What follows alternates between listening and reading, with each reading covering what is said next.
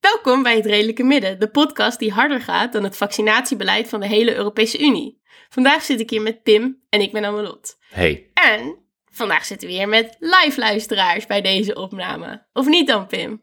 dat klopt. We hebben een publiek. Ja, leuk! Nou, wil jij hier nou ook bij aanwezig zijn? Geef ons dan geld. Eh, dat kan je doen via petje.af, petje as fuck noemen wij het graag, petje.af slash het redelijke midden. En dan kan je voor 3 euro per maand bij al onze livestreams aanwezig zijn, samen met de miljoenen mensen die nu mee zitten te luisteren live. En nou, die livestreams, die, ja, die wil je gewoon niet missen. Die zijn toch heel leuk, Pim? Ja, Ja, want het is niet alleen deze live-opnames. Het is ook wat wij eh, om de week op vrijdagavond doen. ja het is gewoon een wat meer ontspannen en eh, vrije vorm. Dus we kunnen het hebben over wat we leuk vinden. En je kan ook vragen stellen zoveel als je wilt en zo. We hebben afgelopen vrijdag zijn we dan live geweest van 8 tot 10. En toen hebben we het heel veel gehad over eten. En over ehm Selena Gomez. Ja, en, en de politiek van beide. Het, het, het is natuurlijk wel het redelijke midden. Maar het was wel heel gezellig, was leuk. Dus eh, nou, ga naar petje.af slash het redelijke midden. Geef ons 3 euro. En wees Of 10. daar ook bij. Ja, je kan ons dus ook 10 euro geven. En dan krijg je eigenlijk precies hetzelfde. Maar dan geven we je ook een shout-out in de aflevering. En deze week is er één iemand, wiens naam we nu even gaan roepen.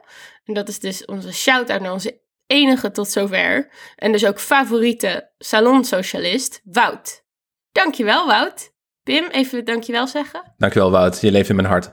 Ja, fijn. Hey Pim, en wat doen we eigenlijk met dat geld? Ehm, dat is een goede vraag. Het eerste wat we doen is we betalen gewoon serverkosten en de dienstverlening die we gebruiken om het geluid af te mixen en dat soort dingen. Daarna gaat het naar misschien apparatuur, eh, technisch werk zoals de montage en dan het denkwerk en de gasten. Ja, want ik, ik denk altijd van mensen die podcast luisteren, die zijn natuurlijk niet heel erg bezig met de, de, de arbeid die daarbij komt kijken. Maar dat monteren, dat doe jij bijvoorbeeld veel. Hoe lang duurt dat nou? Het is werk. Om een uur te monteren? Uh, je bent er echt wel een paar uurtjes mee week bezig om ervoor te zorgen dat uh, alle eutjes en alle aatjes en alle foutjes en alle keren dat ik een windje moet laten eruit moet knippen. Ja, ja. Nou, het is dus best wel wat werk. Ehm, ja, de- daarom eh, doe ik dat ook niet. Jij doet dat nu gratis. Gratuit. Vind je dat leuk? Uh, ja. Nee. Nee, dat vind jij helemaal niet leuk. Nee, moeten het is leuk om te doen. Het is, het, is, het, is, het is dankbaar werk in ieder geval. Ja, dat is zo. En je bent er ook heel goed in. En wij zijn er ook heel blij mee. Maar we willen dus heel graag eh Pim betalen voor het monteren bijvoorbeeld. Dus petje.af slash het redelijke midden. En dan maak je ons heel blij. Nou, heb je ook nog tijd voor leuke dingen, Pim? Of, of ben je alleen... Ja, maar ik ben de laatste weken een beetje eigenlijk volkomen gefascineerd door de muziek van Mariah Carey. Oh, Um, en ik, ik weet dat dat 25 tot 30 jaar te laat is. Maar ik zit vooral bezig in mijn hoofd met het debat van... Het is een beetje de, de Beatles of de Stones van de jaren 90, Whitney Houston of Mariah Carey. En ik vind dat zelf eigenlijk altijd wel leuke vragen, omdat je dan echt wilt gaan kijken naar hoe kun je de artiesten waarderen op een manier die ze ook onderscheidend maakt. Wat maakt Mariah Carey anders van Whitney en Houston? wat is dat? En ze zijn allebei weergaloos. Want wat Whitney Houston voor popmuziek heeft betekend, voor zang in popmuziek, is echt eh, zoveel volume, zoveel beheersing, zoveel uitbundigheid. En wat juist Mariah Carey daartegen doet afsteken, is dat als Whitney Houston een zanglijn zingt, zingt ze de zanglijn. Maar Mariah Carey zingt eigenlijk alles bijna behalve de zanglijn. Het is heel interessant dat zij de achtergrondzang, de leidraad, leidraad laat vormen, waar zij dan eigenlijk omheen melisma zit. En een melisma is zo'n ehm, zo'n zang, zo'n dans, melodieus dansmomentje op één lettergreep. Dus in plaats van you, zing je you. Mooi. Ja, en ik zet maar gewoon in de show notes even de clip van Heartbreaker, Mariah Carey en Jay-Z, waarin je dus, luister maar eens naar het tweede couplet en probeer te plaatsen wat Mariah Carey in vredesnaam zingt. Het is, het is fantastisch. Het is, is, ehm, ze zijn dus allebei weergeloos, maar Mariah Carey, je doet het niet na. Het is echt Maar- onnavolgbaar. En heb jij ook... Want vorig jaar is haar eh, autobiografie uitgekomen. Heb je die al uit? Nee, maar daar ga ik me dus, daar ga ik me dus echt aan wagen. Ja, leuk. Ik, ik hou- onthoud dit voor eh, je volgende verjaardag. En dan, eh, als je me dan nog niet zelf hebt gekocht, dan doe ik het voor je. Is goed. Leuk. Nou, ik heb ehm, eh, een hele indrukwekkende documentaire gezien deze week. Eh, die heette No Ordinary Man. Dat is een Canadese documentaire over het leven van Billy Tipton. En Billy Tipton is een, eh, was een jazzmuzikant. En pas na zijn overlijden werd eigenlijk bekend dat hij een transman was. Ehm, en die film, die docu, die is gemaakt door een heel groot team aan trans mensen. Zowel voor als achter de schermen. En eigenlijk gaat de film heel erg over hoe we transverhalen vertellen, hoe we ze eh, ons herinneren en, en hoe we daarmee omgaan. En eh, nou, dat raakte mij eh, heel erg. Ik vond het een hele mooie film. Dus ik raad mensen erg aan om die ook te kijken. Waar? Waar kunnen mensen die film kijken? Nou, dat is dus een beetje ingewikkeld. Wij konden hem nergens vinden. ehm, maar in de kringen waar ik zit, wordt veel ook transgeschiedenis en eh, queer theory bestudeerd. En wat wij hebben gedaan is eh, het documentaire team een eh, e-mail gestuurd met wij willen heel graag betalen voor jullie documentaire, maar waar kan dat? En toen stuurden ze ons een link van je kan hem hier gewoon gratis kijken tot 31 mei. Dus ja, ze staan heel sympathiek tegenover mensen die interesse hebben in wat ze hebben gemaakt. Dus zoek online en als je het niet kan vinden, stuur een mailtje zou ik zeggen. We zal de, de link ook in de show notes zetten. En dan had ik eigenlijk stiekem nog eentje, want ik ben een mooi boek aan het lezen, Pim. Ik zal het heel kort houden. Maar ik lees het nieuwe boek van Olivia Lang. Het heet Everybody. Het gaat over de relatie tussen vrijheid en lichamelijkheid. En ik raad heel erg aan het te lezen. Ik ben pas in hoofdstuk 1. En het gaat over ziek zijn en eh, gedwongen worden tot een soort confrontatie met je eigen lichaam. ehm, die mij heel erg aanspreekt. Ik ben heel erg benieuwd hoe het verder gaat. Ik probeer daar eigenlijk elke ochtend als ik wakker word een hoofdstuk uit te lezen. En dat gaat op zich wel lekker. Totdat ik dan natuurlijk mijn telefoontje erbij pak. Om even de tijdlijn te checken. En dat brengt ons met een heel soepel bruggetje bij het onderwerp van deze aflevering. Want vandaag gaan we het hebben over het leven op het wereldwijde web. En in het bijzonder over sociale media. Wat zoeken wij precies op Twitter? Heeft Instagram activisme zin? Dat zijn eigenlijk de vragen waar Pim en ik ons over gaan buigen. Maar Pim, jij bent eigenlijk helemaal niet de juiste persoon hiervoor. Hè? Want jij hebt geen Twitter meer, je hebt nooit Instagram gehad volgens mij. Je Nee. hebt niet eens een smartphone. Nee, dat maakt mij misschien juist de beste persoon om dit te doen. Ik leef inderdaad al een, eh, een jaar of vijf, misschien langer, zonder smartphone.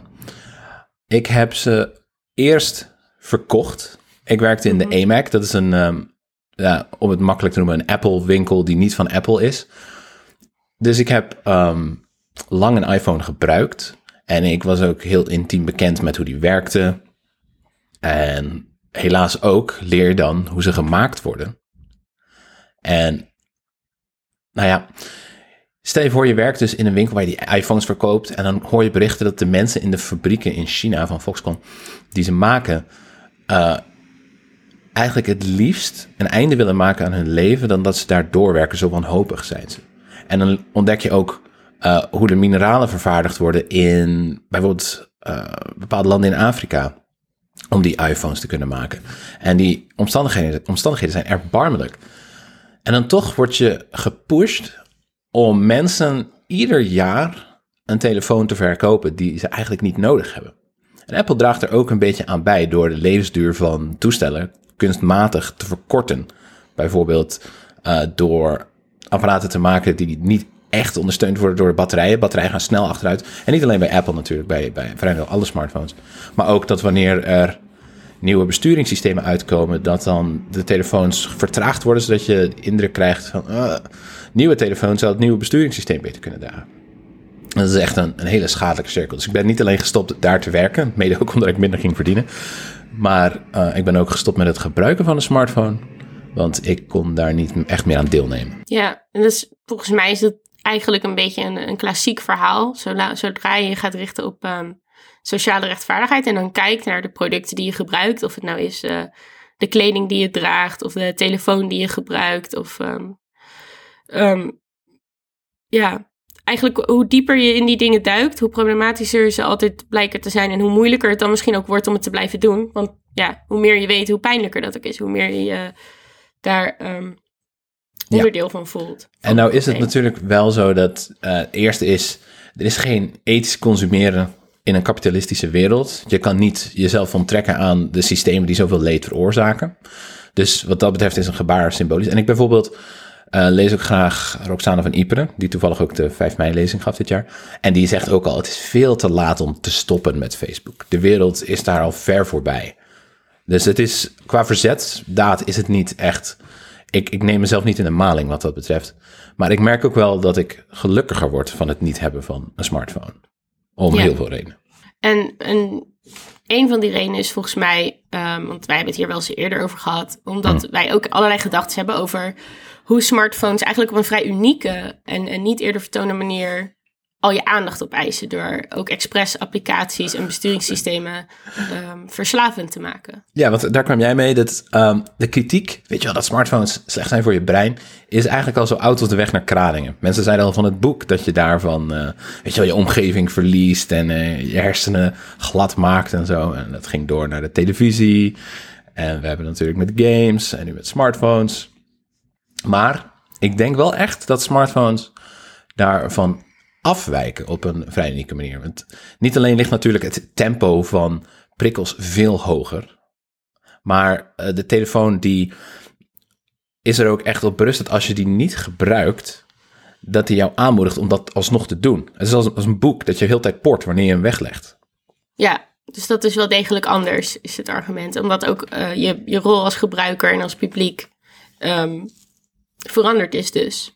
Dus je staat niet meer echt erbuiten. Je moet meedoen. Het is iets wat we samen maken. Maar dat idee van samen maken is eigenlijk ook een, een lichte illusie. Omdat het natuurlijk nog steeds gebouwd is op een infrastructuur die voortkomt uit een ongelijke wereld. Dus niet alle stemmen zijn gelijk. Ook niet op social media.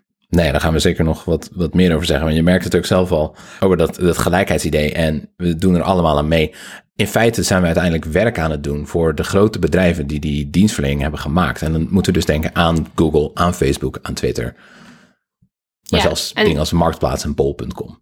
Ja, en daar noem je denk ik precies een van de dingen die wij vandaag heel belangrijk vinden. Dat het, het is een economie. Het zijn niet eh, mensen die zomaar zichzelf uiten. Er wordt geld aan verdiend. Ja, en bovenal, het is ook niet een natuurwet. We hebben dit zelf gemaakt. Ja, we hebben net gezegd, iedereen eh, moet meedoen. Anders eh, bestaat het niet. Maar die druk om mee te doen, eh, die gaat vrij ver. Want als je niet meer meedoet, dan, dan is het er niet. Dus eigenlijk ook als jij een smartphone hebt... en als jij op Twitter zit of op Instagram zit... ehm, dan moet je daar ook vrij veel mee bezig zijn. Ja, het, het creëert een soort van sociale druk om te participeren. Iedereen kent het eigenlijk wel. Uh, de familie WhatsApp is denk ik het beste voorbeeld. Uh, je kan niet zomaar uit je familie WhatsApp springen. Uh, het bestaat echt wel een, ver- een verwachting dat je daaraan meedoet. En dat is een duidelijk voorbeeld, maar het geldt voor heel veel dingen. Bijvoorbeeld, je zit op LinkedIn omdat je bang bent dat als je je niet presenteert als een, een dankbare en enthousiaste werknemer, werkzoekende, dat werknemers misschien zullen denken, of werkgevers misschien zullen denken van, ah, zullen we deze persoon wel nemen? En hetzelfde geldt bijvoorbeeld als je een journalist bent of een columnist of een academicus op Twitter. Ehm, dan wordt er van je verwacht dat je een soort van publiek, een openbaar profiel presenteert. Van dat je, dat je schrijft als deelnemer aan de maatschappij of noem maar op. Nou ja, jij vindt dat zelf erg beklemmend. Ehm, en ik herken in ieder geval ook, ook zeker dat deel van de WhatsApp-groep daar heel erg in. En ik ben wel een beetje jaloers dat jij eh, geen WhatsApp hebt. Want dat, ja, ik, ik vind dat heel lastig. Ook om dan een groep te verlaten. Dat is meteen dan een heel ding en dat is pijnlijk. Terwijl ik wil, eigenlijk is mijn regel, ik wil niet in groepen met meer dan twee anderen. Ja, dat is heel is moedig. Ehm, want wat jij, wat, wat jij eigenlijk net ook zegt, je mag niet meer uitstaan. Je moet, je moet lezen, bijlezen, op de hoogte blijven reageren, Ja. Meedoen. Ja, en dat heeft ook die eh, vorm van communicatie heel erg aangemoedigd. Bijvoorbeeld, ik, eh, omdat ik dus wel montage doe voor podcasts, doe ik dat nog wel eens op festivals. En toen ik dat in het begin deed, had ik nog wel een smartphone. Maar dan wordt er van je verwacht dat je dus in de, in de algemene organisatie WhatsApps terechtkomt. En WhatsApp moedigt je heel erg aan om eigenlijk constant te tikken. Omdat je onmiddellijk kan, een berichtje kan sturen, wordt het ook eigenlijk verlangd dat je dat doet. Dus festivalorganisators die zeggen niet meer, hey, we zien je daar om één uur. Die zeggen dan, één uur hè? Ja, één uur? Oké, en dan kwart voor twaalf, ben je er al bijna? Vijf voor, twaalf, vijf voor één, ben je er al bijna? En dan word je in feite doodgegooid met berichtjes. Mensen zijn ook heel veel tijd aan het eh, besteden om elkaar te verzekeren dat we ook daadwerkelijk bestaan in de echte wereld. Maar dat vind ik wel mooi geen gezegd van smartphone je. ja, zodra je geen smartphone meer hebt, ben je losgeslagen van die verantwoordelijkheid. En ineens moeten mensen gewoon vertrouwen op elkaar. En dat is, dat zo'n fijn gevoel. Dat ze gewoon moeten zeggen, één uur hè, jup. En dan weten ze, Pim zit in de trein. Pim kijkt niet meer naar zijn telefoon. Ik kan hem niet meer appen. Ik moet er maar gewoon van uitgaan dat hij er één uur is. En voor mij is het heel fijn, want ik word niet meer lastiggevallen. Ja, het, is ook heel, het werkt natuurlijk heel goed met jou, want jij bent een vrij betrouwbaar en solide persoon. ik ben altijd de persoon die wel even snel het appje stuurt van, ja, ben toch ineens 20 minuten later zonder goede reden. Ja, en ik denk dat uh, WhatsApp dat ook eigenlijk een beetje faciliteert. Het maakt het eigenlijk ook een beetje mogelijk vanwege het gemak om te sturen. En dat is best wel ironisch, want we, ehm, we zeggen tegen onszelf... ja, WhatsApp is fijn, want dan hoef je niet altijd te reageren. Je stuurt gewoon een appje of je laat het gewoon op gelezen. Maar we weten eigenlijk allemaal dat als je een berichtje stuurt... en je weet dat iemand online is geweest... en je weet dat hij niet heeft gereageerd... dat, dat creëert een druk op die persoon om te reageren. En het doet een beetje pijn bij jezelf. Ja, dan moet, ja. En dat is natuurlijk, dat was niet altijd zo. Dit, dit is geen natuurwet. Toch, Pim? Nee, dat klopt. Het is een. ehm, ja, het, het- is de bedoeling in feite dat je zoveel mogelijk tijd doorbrengt op je smartphone. En het liefst ook in bepaalde apps. Daar is bijvoorbeeld ook de pushmelding voor. Het berichtje dat je standaard krijgt als je WhatsApp op je telefoon installeert. Krijg je gewoon een melding op je, op je homescherm. Je krijgt, ziet een rood bolletje. Linksbovenin of rechtsbovenin het icoon van de app van... hey, hey, er gebeurt iets. Misschien zoomt je telefoon op, maakt hij geluid als je echt, echt een barbaar bent en het geluid niet uitzet. En dat, dat is het punt. Kijk, vroeger bij media was meer de vraag: als mensen dit kunnen kopen, hebben ze daar dan het geld voor? Maar nu, met streamingdiensten en alomtegenwoordigheid van schermen, is niet de vraag: hebben we er het geld voor? Want iedereen heeft een smartphone in hun zak. De vraag is meer: hoeveel tijd hebben we nog over in de dag om te kiezen tussen al die concurrerende dienstverlening, al die sociale media, al die streamingdiensten? En dat noemen ze de aandachtseconomie. Niet het idee dat geld de bepalende factor is voor het krijgen van een consument, maar de tijd die de consument nog heeft. En er wordt dus heel hevig geconcurreerd op onze tijd. Zeker als we bijvoorbeeld ook langere dagen moeten gaan werken en minder kunnen slapen en meer verantwoordelijkheden hebben, verantwoordelijkheden hebben en onzekerheden, dan is die tijd schaars. En de uitdaging is dus, als je dan toch nog geld wilt verdienen als sociaal medium, is bijvoorbeeld door advertenties. En de enige manier om eh, betaald te krijgen voor advertenties is als er daadwerkelijk mensen naar kijken. Dus het is de zaak van bijvoorbeeld Facebook om mensen zoveel mogelijk binnen Facebook te houden, of binnen Instagram, of binnen WhatsApp. Dat ze daar zoveel mogelijk tijd doorbrengen, zodat Facebook daar zoveel mogelijk aan verdient. En dat je ook niet overstapt naar een concurrerende dienst, of nog beter, dat je jezelf bevrijdt uit de klauwen van je smartphone. Ja, want dat vind ik er ook heel interessant aan. Dat het, eh, die aandachtseconomie die hangt heel erg samen met het platformkapitalisme. Dus die hele grote platforms van Facebook en, en Twitter en, en Google. ehm, die eigenlijk zelf niks maken, inderdaad. Behalve die infrastructuur aanleggen waarop ze eigenlijk onze verlangens en gevoelens eh, verhandelen. Dus wij zijn het product. Ja, Ja. Ja, we, we, zijn, we zijn inderdaad, wij betalen niet. Dit is een oud gezegde dat ook veel in privacy eh, debatten voorkomt. Wij betalen niet voor de diensten omdat wij niet de klant zijn, maar het product. Facebook verkoopt ons aan adverteerders. Ja, en iets hieraan is, vind, wat ik heel naar vind, is ook dat eh, wat het beste verkoopt zijn hele grote gevoelens. Dat zijn niet eh, hele genuanceerde, bedachtzame dingen. Die, die passen niet zo goed op bijvoorbeeld Twitter.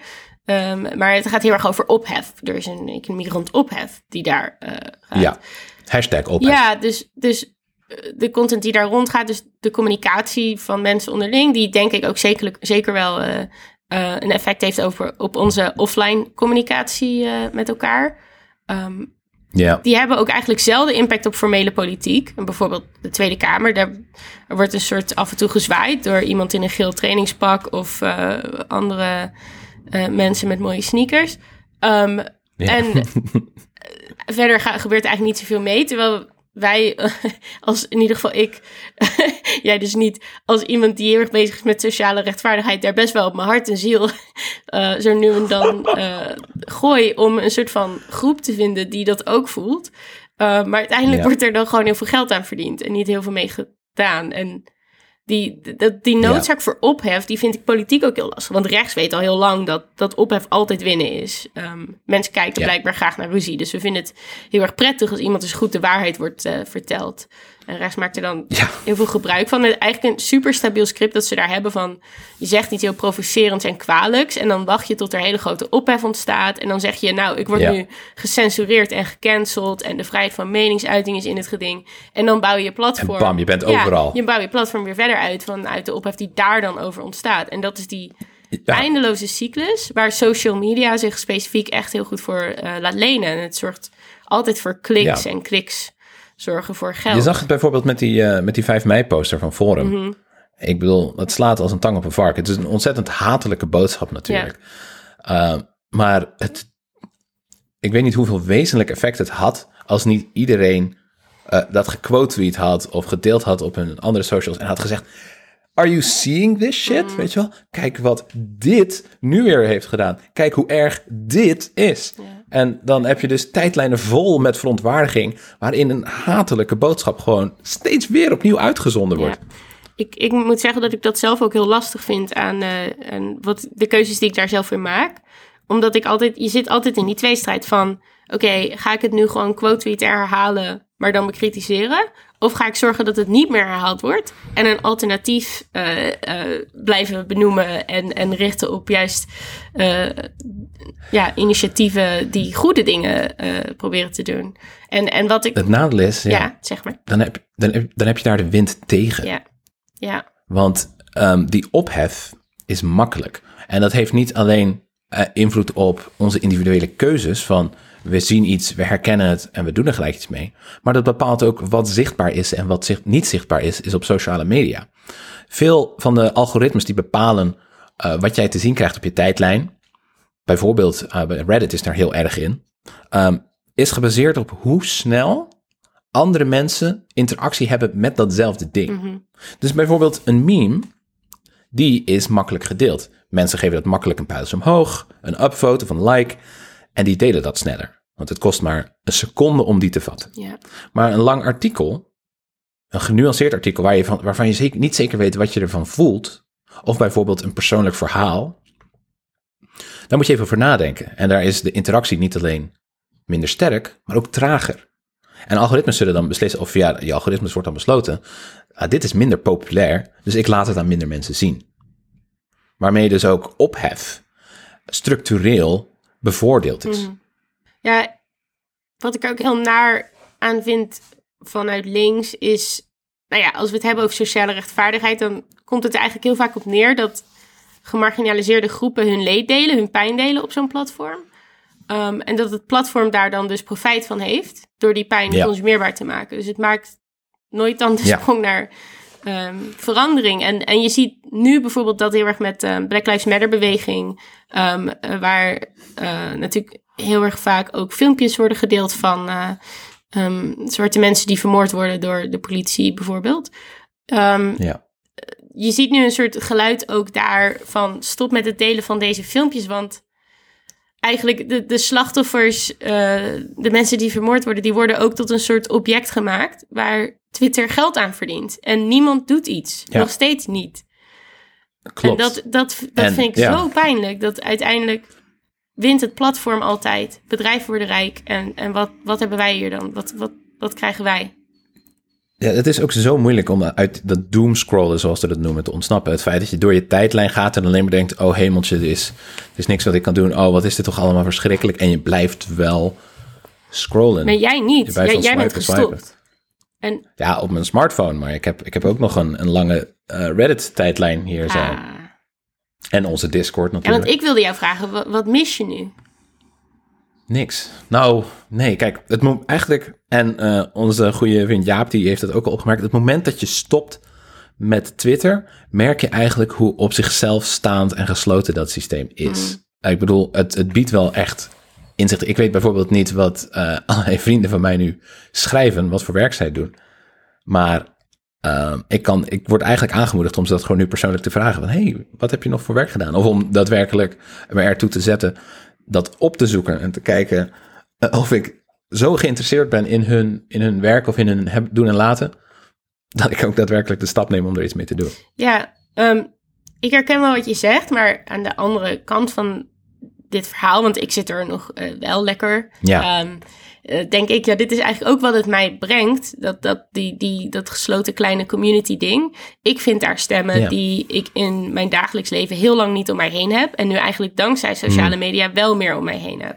Een heel stuk meer. Ja. eh, diversiteit. Maar ook een heleboel dingen ehm, waar ik zelf me eigenlijk best lang alleen in heb gevoeld. Ehm, eh, eh, gender, een heel rommelig construct waar ik me nooit echt lekker in heb gevoeld en nog steeds niet weet wat ik ermee wil en moet en kan. En eh, seksualiteit, wat voor mij ook iets is wat helemaal niet zo uitgetekend is en, en veel meer kanten op gaat dan eigenlijk het, Ja. het kader dat mij daarvoor werd aangeboden in de maatschappij. Ehm, eh, ziek zijn. Andere mensen vinden die ook eh, ziek zijn. En dat als uitgangspunt nemen voor hoe Ja. hun leven inricht. Dus het brengt mij ook heel veel eh, gemeenschap in die zin. En eh, verschillende stemmen eh, die ik eigenlijk daar best wel in heb gemist. Ehm, Wij kennen elkaar bijvoorbeeld dankzij Twitter. Ja. Deze podcast had niet bestaan zonder Ja. Twitter. Dus het, het is ook wel vrij ironisch om nu te roepen, ah, Twitter is alleen maar slecht. ja, ja, en het was voor mij een ontsnapping aan die kaders die de maatschappij heel erg aan mij opdrong. Wit, superieur, heteronormatief, patriarchaal, noem het hele rijtje maar op, waren. En op Twitter vond ik eigenlijk een soort politieke scholing, die ook veel verder ging dan wat ik op de universiteit op me kreeg. En Ja. ik heb daar, ik heb ook door Twitter heel veel boeken gelezen. Dus het is ook niet zo, want dat zeggen mensen dan ook van zet er nou uit en ga een boek lezen. Ja, ik heb ook boeken gelezen omdat iemand op Twitter ze noemde. eh, omdat Ja, er andere dingen ja. mij werden, werden aangeraakt. Ehm, maar wat ik wel. Heel erg deel eigenlijk met jou is de desillusie van die zichtbaarheid. Dat ik zelf Ja. bijvoorbeeld bij de MeToo-beweging ehm, heel erg dacht van, oh, nu is er momentum. Nou, we zijn nu eh, een paar jaar verder. Ehm, er is niet zoveel veranderd in eh, beleid, in, in... Het is meer iets waarvan mensen nu dan zeggen van... oh ja, dat is ook heel belangrijk. En, en hetzelfde geldt voor Black Lives Matter... maar ook nog veel eerder natuurlijk de Arabische lengte, lente... en de Occupy-beweging... die ook vrij veel eh, allebei met Twitter hebben gedaan. Waar ook gewoon, ja... die zichtbaarheid blijft een soort valkuil, lijkt. Want Dat is het, ja. Je, je, je kan namelijk wel... Die zichtbaarheid is echt een deugd van sociale media. Mensen kunnen hun stem laten horen. Maar natuurlijk enerzijds vanwege die ophef waar we het net over hadden... kunnen meer mensen hun stem laten horen. Maar is, het, is de hoeveelheid dingen die je daadwerkelijk kunt zeggen met succes... die daadwerkelijk zichtbaar kunnen worden, smaller. Dus meer mensen kunnen eigenlijk minder zeggen. En het andere is dat vanwege ook het gebrek aan context, je kent veel andere mensen niet, is er ook al de neiging om elkaar negatief te lezen. Om eh, elkaar de maat te nemen. Dus je ziet elkaar wel, maar tegelijkertijd door die snelheid en door de negativiteit die erdoor beloond wordt, is het moeilijk om coalities te bouwen. Om solidariteit te vinden over verschillende groepen. En, en tegelijkertijd denk ik, solidariteit is heel complex en, en bevindt zich in heel veel verschillende sferen. En dat wij, social media is eigenlijk nog zo jong, dat het ook tegelijk voelt alsof het nog heel lastig is om te zeggen, ja, dit heeft niks gedaan of dit heeft heel veel gedaan. Of, snap je wat ik bedoel? Dus stel dat Ja, er nou, ja. want kijk naar de, Het is moeilijk, ja, ja. kijk naar de kick-out Zwarte Piet beweging en, en hoe lang zij wel niet bezig zijn geweest met opbouwen op juist heel veel manieren tegelijk. Zowel met eh, fysiek protesteren, heel veel social media campagnes, heel veel proberen maar in de media te komen en ehm, eh, scholingsprogramma's samenstellen, et cetera. Ehm, misschien doet dit ook wel van alles, maar zien we dat nog niet. Misschien is het Ja. één klein onderdeel van een heel groot. Dus laten we eens, laten we eens even nadenken dan ehm, hoe wij die sociale media op een mogelijk anticapitalistische manier kunnen gebruiken. Hoe, hoe kun je ze inzetten voor iets goeds? Ja. Oké, Pim, dit klinkt verschrikkelijk. Het, het komt gewoon helemaal niet goed als ik ons zo hoor. Maar er Hmm. moet toch een ontsnapping zijn. Kunnen we sociale media niet tegen zichzelf inzetten? Kunnen we ze hacken? Ja, jij bent, jij bent daarin hoopvoller dan ik. In alle eerlijkheid. ja, ja. Mijn, Ik mijn standpunt is, ja, je kan incidenteel mooie dingen bereiken, maar fundamenteel zijn sociale media, en eh, daarmee bedoel ik meer dan alleen sociale media, niet te redden. Als ik het heb namelijk over sociale media, bedoel ik ook eh, natuurlijk de telefoons waarop ze gebruiken. Ik denk dat dat onlosmakelijk met elkaar verbonden is. De manier waarop telefoons een homescreen hebben. Een homescreen, een startscreen, waar je notificaties op krijgt. Waarop je telefoon trilt als je, als je sociale media iets van je wilt. Op een standaard manier. Want als je inderdaad jezelf daartegen wilt beschermen, moet je allerlei instellingen vinden en uitzetten. Maar standaard staat alles aan. Maar ik denk dus dat eigenlijk in ieder geval de mensen die ik ken en ik zelf, ehm, of nou oké, laat ik het bij mezelf houden. Ik heb al die meldingen wel uitgezet. Omdat ik inderdaad niet wil, ik wil niet dat mijn telefoon een geluid maakt. Ik wil niet dat die trilt. Ik wil niet dat er in een scherm komt te staan, je hebt een WhatsApp bericht of een Twitter reactie. Ik wil dat ik dat alleen maar zie ehm, als ik het zelf open. En dat geeft mij al veel rust. Maar dan nog merk ik eigenlijk dat bijvoorbeeld als ik een goede werkdag wil maken, dan moet ik eigenlijk mijn telefoon in de keuken leggen. Dat Ja. een, echt in een andere ruimte is en niet. eh, want anders, ja, je pakt het toch. Het is een nare eh, gewoonte om dan toch constant even die telefoon erbij te pakken. Ja, want je kan wel zeggen, ik wil mezelf losweken van push-notificaties. Maar de reden dat ze standaard aanstaan en dat ze nog steeds bestaan, is omdat ze werken. Omdat ze die aanzuigende kracht hebben, omdat ze verslavend zijn. Ja, ik geloof dat wel. Aan de andere kant denk ik, ik eh, ben nu bijna midden 30, binnen eh, midden 30 en ik voel daar een soort eh, ruimte in ontstaan. Want ik ben niet meer eh, jong en hip. En dus wordt het steeds acceptabeler voor mij om te zeggen: Sorry, ik zat vandaag niet op mijn telefoon. En dan. Eh, Dat voel, ik voel me echt, zeg maar, de generatie van mijn ouders deed dit al toen ik heel veel op mijn telefoon zat. Dat ik dan heel geïrriteerd was omdat mijn moeder niet binnen 10 minuten terug sms'te. Ehm, en nu, nu denk ik van, oh ja, dit is de ruimte die zij toen, toen ook nam. Wat fijn, dat, dat ga ik ook gewoon doen. En dan zeg ik gewoon, ja, sorry, ik ben bijna midden 30, ik kan het niet bijhouden. Denk je dat die complete digital natives van Broodbuis bijvoorbeeld dat ook zullen hebben wanneer zij wat ouder worden? Dit wil ik heel graag weten. Ik wil ook heel graag weten wat Broodbuis gemiddeld aan screentime heeft en waar die heen gaat. Dus ik hoop eigenlijk heel erg dat ze hier naar luisteren. En dat ze dan misschien onder onze Twitter-aankondiging hiervan ehm, dat willen delen met ons. Want ja, denk jij dat zij veel meer op hun telefoon zitten? Ja, maar je ziet het ook terug in hoe vaardig ze zijn op sociale media. Ze zijn zoveel leuker. Volg gewoon Broodbuis op Twitter, Ja. op Insta. Dan heb je tenminste wat te lachen. Ja, dat is wel zo. Ik vind het ook mooi dat we altijd weer een manier zoeken om ze even te pluggen. Eh, het is weer gelukt. Ehm, maar ja, dat social media hacken, ik ben daar dus eh, mee bezig geweest toen corona begon. En ik heb daar ook een artikel over geschreven. Omdat ik toen ja, heel erg gedacht van, nou, dit ga ik gewoon, ik ga Instagram verpesten. Dat was eigenlijk mijn doel. Want ik werd helemaal ellendig van, Ja. eh, eigenlijk vooral Thijs. Van heel veel die alleen maar brood aan het bakken was en mooie wandelingen deed. En, ehm, Ja, want Instagram is een... Kijk, het is... Mensen denken dan vaak van, oh ja, Twitter is naar. Oh ja, LinkedIn is misschien wel naar. Oh ja, Facebook is naar, want heb je complotdenkers. Maar Instagram is tenminste gezellig. ja. Maar ook dat kan beklemmend zijn. Ik vind Instagram het allernaarst. Ik heb veel liever eh, de, de ranzigheid van Twitter dan het ge- gelikte van Instagram. Ehm, ja, en ik vond het vooral heel erg naar toen corona begon, omdat ik het zo ver uit elkaar vond gaan lopen eh, met realiteit. Dus eh, ik zag een wereld die eenmaal in elkaar stutte, alleen maar ellende, ziekte, dood, eh, mensen die hun baan verliezen. ehm, nou ja, doffe ellende. En tegelijkertijd open ik mijn Instagram en zie ik iedereen eh, yoga dingen plaatsen. Over dat ze elke dag nu thuis yoga doen via YouTube. En wandelingen en broodbakken. En een soort van, een soort heel wholesome leven leiden. Eh, vol geluk. Wat ja, helemaal niet meer aansluit eh, bij de realiteit die ik om me heen zit. Van de ellende die laat kapitalisme heeft eh, veroorzaakt. dus ik dacht, ik ga het verpesten. Ehm, nou, hoe? Ehm, ik ga Ehm, eerst heb ik nog wel foto's geplaatst, maar dan vooral foto's waar ik niet op lachte. Of foto's van afval of eh, dat soort dingen. En daar schreef ik dan eh, zo lang mogelijke captions bij. Je kan 2200 tekens daar gebruiken. Dat is natuurlijk niet de bedoeling, want het leest helemaal niet fijn. Die app is namelijk Nee. niet gebouwd voor artikelen lezen. Maar Nee. daar ging ik dan heel veel ehm, mijn gevoelens in gooien. Die eigenlijk altijd heel eh, vrij structureel depressief zijn. Ehm, maar dan ook met allerlei academische teksten en andere boeken en dingen die ik daar dan over las. Waar het ook helemaal niet voor bedoeld is om ineens een heel verhaal over eh Gramsci op te gaan hangen. Ehm, en toen dacht ik van, nou, ik ga hier nu de ruimte innemen om gewoon iets heel anders te doen. En dat, dat voelde eigenlijk heel fijn. Ook gewoon omdat ik alsnog mezelf- Bevrijdend. ja, ik kon mezelf nog steeds uiten. Wat ik toch heel belangrijk vond en nog steeds vind. En daar zit voor mij echt ook iets verbonden aan eh, eh, feminisme in. In de zin van dat ik denk.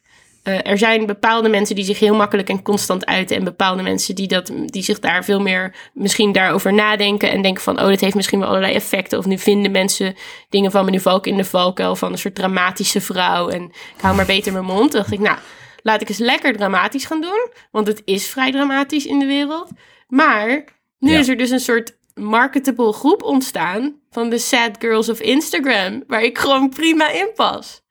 Ja, dat is de, elke subcultuur die zich verzet binnen een bepaald systeem, wordt opgenomen in dat systeem en gewoon weer doorverkocht. Hetzelfde is Ja. bijvoorbeeld geboord met punk. Dat was eerst echt zo, oh, we gaan onze eigen simpele muziek maken die iedereen kan spelen. In tegenstelling tot al die overgeproduceerde rockmuziek op de radio. En dan laten we onze stem horen, want wij zitten in de wijken die gewoon verwaarloosd worden en zo. En dan, weet je al, twintig jaar later heb je van die gasten met een mooi, mooi zwart haar en dan ben je een rode streak er doorheen. En staan ook een beetje op een gitaartje te rachen voor een groot label. Ja, het is, echt, het is heel erg moeilijk om radicaal te zijn op deze platforms. En tegelijkertijd, ja, ik ben dus denk ik volledig eh, gefaald hierin. Ook omdat ik helemaal niet zoveel volgers heb. En ja, niemand heeft zin om die dingen te lezen, wat ik ook wel weer snap. Ehm, maar tegelijkertijd zag je ook juist deze zomer, eh, vooral eh, na de moord op George Floyd, dat er op Instagram ineens heel veel activisme was, wat eigenlijk eerder meer op Twitter zat. En dat er een soort verschuiving was, die ook heel interessant was, omdat het heel erg esthetisch moest zijn. Het waren allemaal van die Canva eh, eh, dingetjes. Ik weet niet of jullie Canva kennen, het is een website waarbij je alles heel mooi Instagram waardig kan maken. Ehm, waar je dan van die slideshows had van, eh, nou, tien boeken die je moet lezen als je racisme ook niet leuk vindt, ehm, een slechte zaak vindt. En, en dat Instagram-activisme is toen best wel groot geworden. Maar ook op een hele vreemde eh, manier, die eigenlijk misschien meer aansluit bij wat Twitter al langer deed. Dat ook jouw politieke identiteit en jouw overtuigingen onderdeel worden van het merk dat je uitdraagt over jezelf. En een Ja. soort van de plicht om niet uit te staan en alles te zien en dan te delen. Ja. Je mag het niet alleen zien, je moet het ook delen en Ja. liken. Ja, je moet inderdaad een deelnemer zijn in een specifiek soort activisme, omdat je anders ehm tekortschiet. Ja, maar hoe moet het nou verder, Pim? Want we zochten een. we begonnen dit stukje met. Nou, gaan we ze hacken? En we komen eigenlijk weer uit van. Nou ja, het is gewoon moeilijk. Nee, je, je, je zegt al vaker eh, dat in, binnen de podcast zijn jij en ik degene die zoiets hebben van... misschien moeten we alles afwikken en opnieuw beginnen. Ja, En ik denk dat dat ook wel eh, belangrijk is. Maar het probleem is dat al deze dingen zijn zo met elkaar vervlochten en gaan zo ver terug. De manier waarop Twitter en Facebook en, en alle Facebook, Instagram en WhatsApp en zo gebouwd zijn, dat is onlosmakelijk verbonden met hoe we onze samenleving hebben ingericht. Hmm. Want iets wat eh, Facebook en Twitter doen is, ze maken niks. Ze leveren onszelf over aan elkaar. Ze laten ons met elkaar communiceren. Maar zonder daar enige controle tegenover te zetten. Enige kwaliteitsgarantie of beveiliging. Dat soort ongein. Integendeel, ze verkopen onze gegevens. En ze laten ons aan elkaar over. En dat heeft blijkbaar een enorme prijs gehad voor de samenleving. Dat vertrouwen in de democratie wordt uitgehold. Dat complottheorieën welig kunnen tieren. Dat, er, ehm, dat we vatbaarder worden voor propaganda van buitenaf. En dus blijkbaar dat we elkaar de hele tijd de maat gaan nemen. En wat je dan hebt is dus een selecte groep, de makers van zo'n platform, die worden er heel erg rijk en heel, heel invloedrijk van. Maar ten koste van eigenlijk de rest van de samenleving. En dat hoeft, dat hoeft helemaal niet. ja, en ik denk.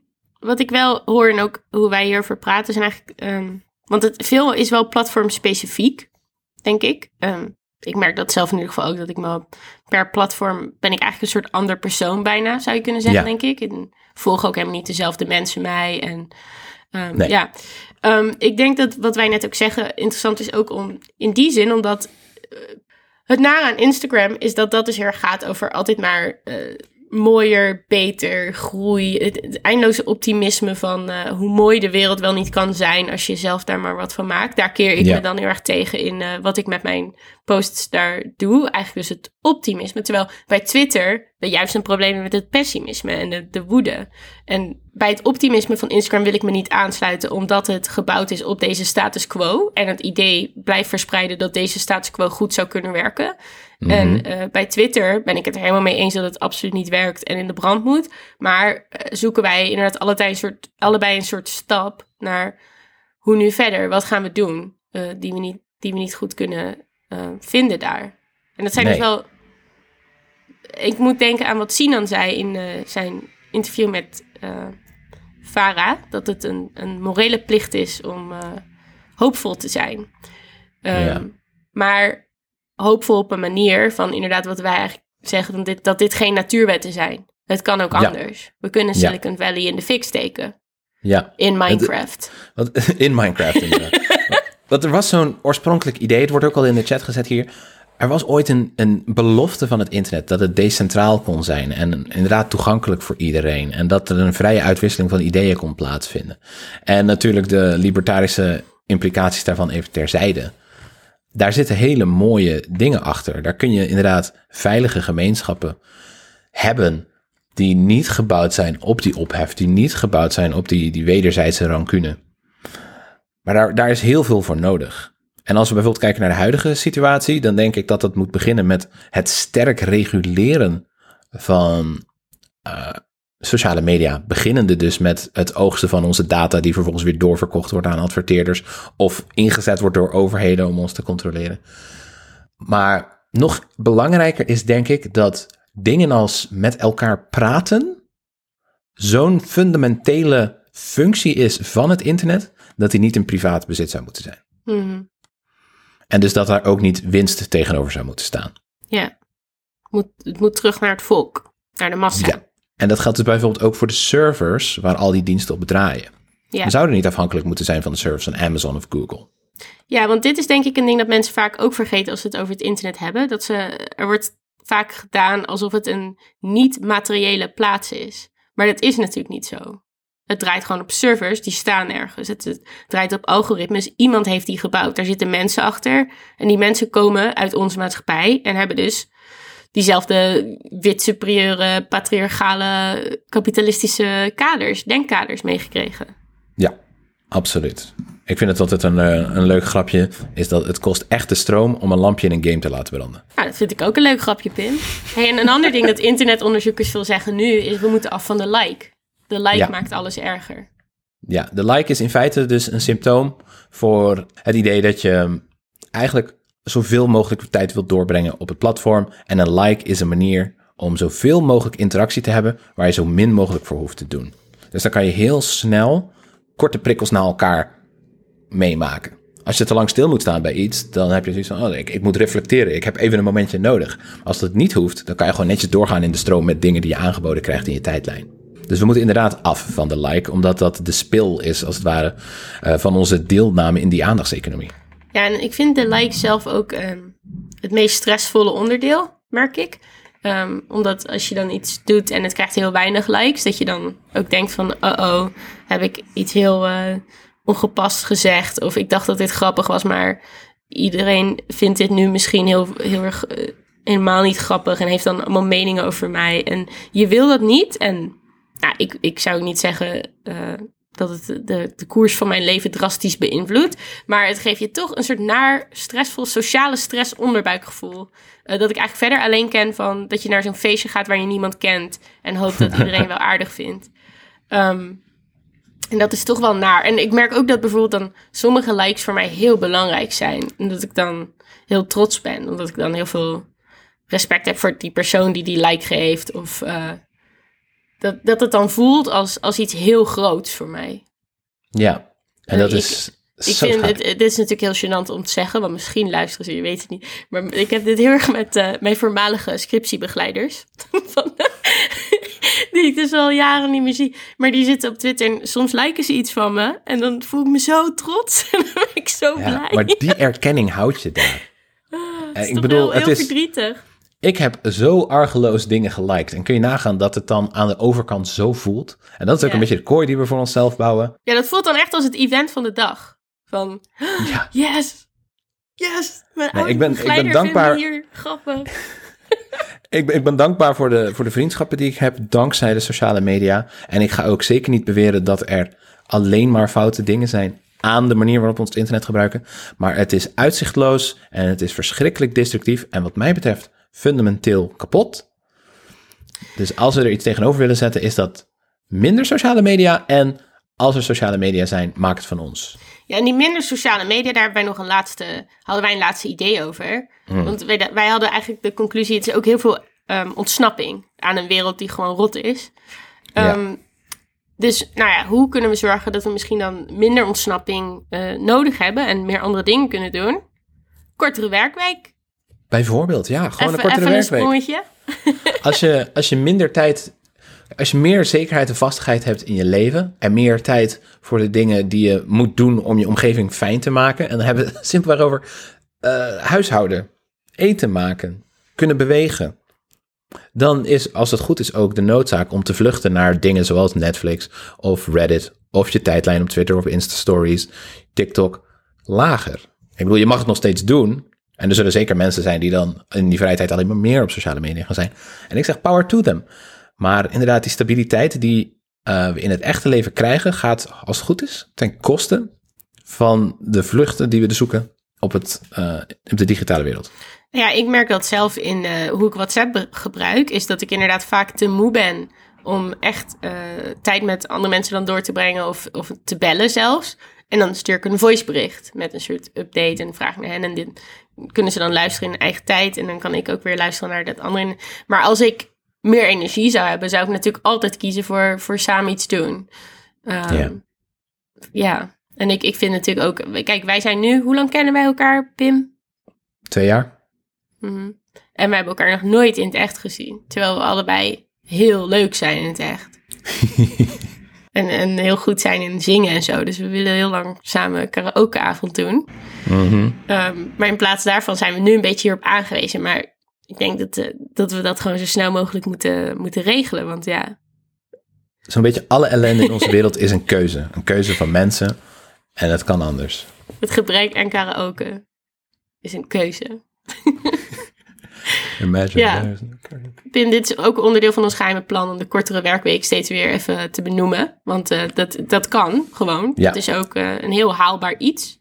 Dat is Ja, zonder verlies van inkomen, overigens. Ja, ja dus eh, nou, op elk moment dat we dat kunnen aandragen als oplossing om de wereld een beetje beter te maken, zullen we dat blijven doen. Pim, ik ben er klaar mee. Wat is jouw redelijke midden van deze week? Mijn redelijke midden is jouw redelijke midden. Het redelijke midden van deze week is dat Hugo de Jonge inderdaad in goede tijden mag. Maar dan willen we wel Ludo Sanders zelf, Erik de Vogel, op Hugo's plek in de regering. Ja, dan gaan we Kijken of hij het kijken beter gaat. Ja, ja. Leuk, eh, vind ik een goed idee. Ehm, mijn redelijke midden voor deze week is een essay-wedstrijd voor GrootLinks over apartheid en neocoloniale bezetting en het belang van solidariteit. En dan als hoofdprijs is er 700 miljoen voor de PDS-beweging. Nou, Pim weet niet wat dat is. Ik wel. Het is de boycott, de divestment, sanctions beweging. Moest je voorlezen, hè? Ja, dat moest ik zeker voorlezen. maar die eh, is heel eff- effectief geweest om de apartheid in eh, Zuid-Afrika af te helpen schaffen. Ehm, dus wie weet kan dat nu ook iets betekenen voor de zaak in Israël. Ehm, en eh, nou, als je dit luister je hiernaar en ken je dit ook niet, google dit. Dit is eh, een, eh, Ja, we zetten een link in de show notes. ja. Nou, dit was hem alweer. Hoe vond je zelf dat het ging, Pim? Die vraag ga ik niet beantwoorden. nou, ik vond het leuk.